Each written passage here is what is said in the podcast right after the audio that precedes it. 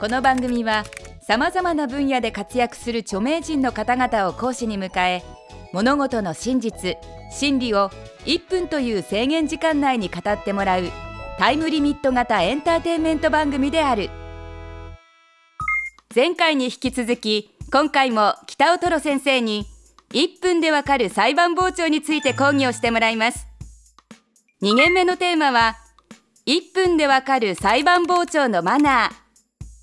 裁判傍聴におけるマナーとは一体どういうものなのでしょうか？制限時間は1分間。それでは北尾先生お願いします。傍聴するときにやってはならないことというのがルール化されています。それはまず第一に、えー、写真撮影。これは絶対ダメです。携帯も電源を切れと言われますのでそれに従うことですね。それから服装なんですけど夏場注意してほしいのはサンダル禁止なんですよ。必ず、えー、まああのスニーカーでも何でもいいんでなんかサンダルとかセッタとかまあ、セッター対策だと思うんですけどね。つまりその数字対策かもしれないですけど、えー、サンダルだと出てってくれって言われますんでダメです。それからメモは OK です、えー、ただし帽子は、えー、これダメです。僕はあのかつて2度ほど裁判長に帽子を取りなさい って注意されたことがありましたんで。でそこら辺の、マナーを守りそれから死後も厳禁ですね、えー、あの裁判所の中で、えー、傍聴させていただくっていう気持ちが、まあ、ちょっと大事じゃないかと思います。それで言いたいことがあっても手を挙げてもさしてくれませんのであと叫んだりしてもダメですので静かにしかし熱意を持って挑んでください。裁判傍聴のマナーっていろいろあるんですね。北尾先生帽子をかぶっていて注意された時ってどんな感じだったんでしょうか？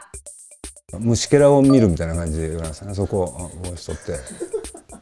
まあ、あと居眠りしてたり今言い忘れたけど居眠りしてたりついこっくりしちゃったりすると退出を命じられたりもするんですよね。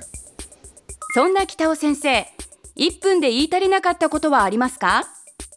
ああやっぱり言い逃したことあるよね。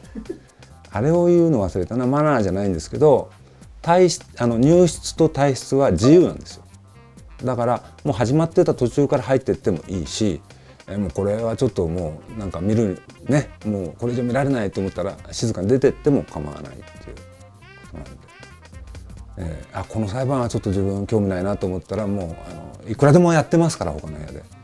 はしごに行くというサーフィン状態で楽しむというのが できるんだよね。うん、あダメです。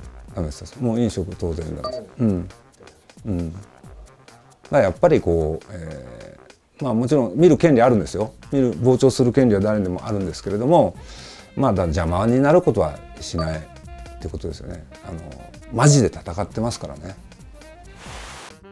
北尾先生ありがとうございました。それでは本日のポイントをおさらいしましょう。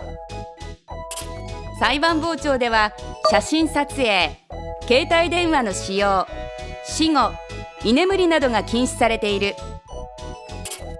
帽子の着用サンダルでの入場も禁止されている。北尾先生は帽子をかぶって裁判傍聴をして虫けら扱いされたことがある。北尾先生次回の講義は1分でわかる裁判員裁判への備えです。